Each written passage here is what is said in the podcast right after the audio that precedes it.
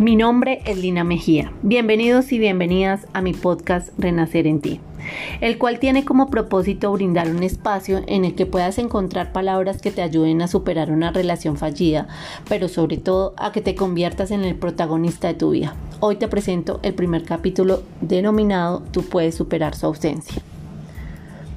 Cuando la relación termina, es una situación que en muchas ocasiones se vuelve difícil de sobrellevar y sobre todo entender que se acabó más aún cuando eres la parte de la relación que simplemente sientes amar a esa persona y no quieres que finalice. Por este motivo, el proceso puede ser más complejo, generando dudas e inseguridades de ti mismo. Sin embargo, esta es la oportunidad que te brinda este fin de la relación para utilizar todo el dolor que puedes sentir para convertirlo en algo positivo para tu vida. Y este adiós pase de ser algo malo para ti a algo increíblemente maravilloso al permitirte tomar decisiones más acertadas y tener una segunda oportunidad. Claro, no es algo fácil que suceda de un momento a otro. No obstante, no significa que no se pueda lograr. Y sí, aunque no lo creas, es una oportunidad que la vida te da para poder poner un freno y distancia a esa persona que crees que amas para que puedas ser objetivo y analizar si realmente es la persona para ti. Porque así sea poco o mucho tiempo que lleves con ella, el que esa persona no quiera continuar o que simplemente las cosas no fluyan y existan diferencias y obstáculos constantes, significa que es hora de reevaluar qué tipo de relación y compañero quieres para tu vida, ya sea a corto o a largo plazo. Además, que es un tiempo que te ofrece la vida para dedicártelo a ti, para cuidarte tanto dentro como por fuera, darte todo el amor que te mereces y que tal vez por pensar en el otro siempre pasabas a un segundo plano. Entonces, es el momento que te preocupes por la persona más importante.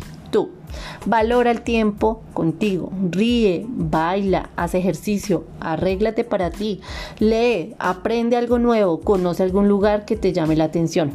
Ve a museos, a un parque, reúnete con tus amigos, familiares y cuando menos pienses ya no vas a sentir tanto la ausencia de esa persona que ya no está. Y así vas a tener una perspectiva de vida sin ella y automáticamente no va a representar tristeza o frustración de ese adiós, sino todo lo contrario. Al ver que tienes posibilidades de elegir y de estar con la persona que te quiere, te respeta, te ama y sobre todo quiere estar contigo, eso te va a brindar felicidad. Y cuando hayas cruzado todo ese camino de dolor y ya te encuentres en la otra orilla de tranquilidad, felicidad, amor y sobre todo tengas una conciencia de que puedes aceptar y que no, que te mereces y que no, vas a dar gracias de la persona que ya afortunadamente no está en tu vida porque simplemente entiendes que no era para ti. Tú puedes.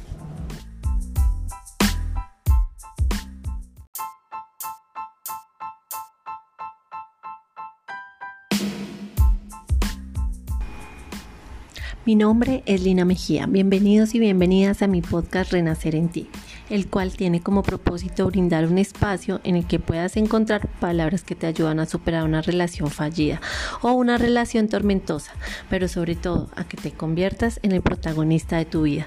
Hoy te presento el segundo episodio denominado El amor propio.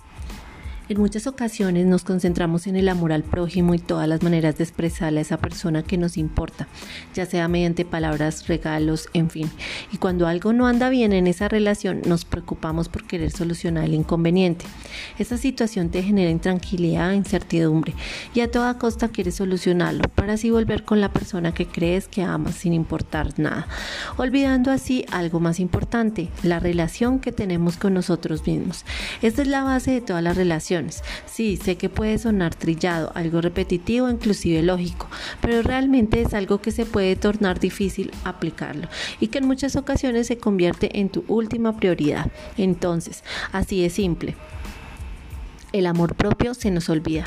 Pasamos por alto que nosotros somos lo más importante, que merecemos tiempo, amor, cariño, detalles, palabras lindas, felicitaciones por nuestros logros. En otras palabras, cultivar una relación de amor con nosotros mismos.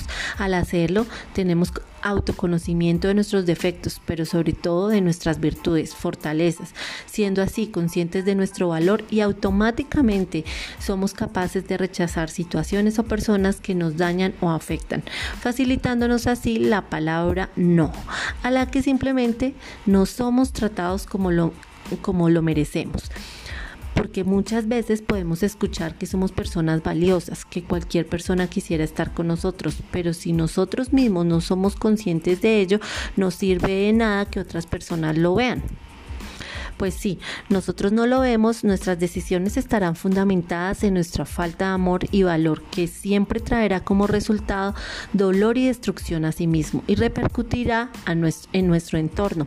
Entonces, al entender lo maravilloso que somos, lo que podemos ofrecer, estaremos aptos y capaces para poder entablar una relación en coherencia con ese gran y sano amor que nos tenemos. En conclusión, el amor propio es la clave para entablar cualquier relación.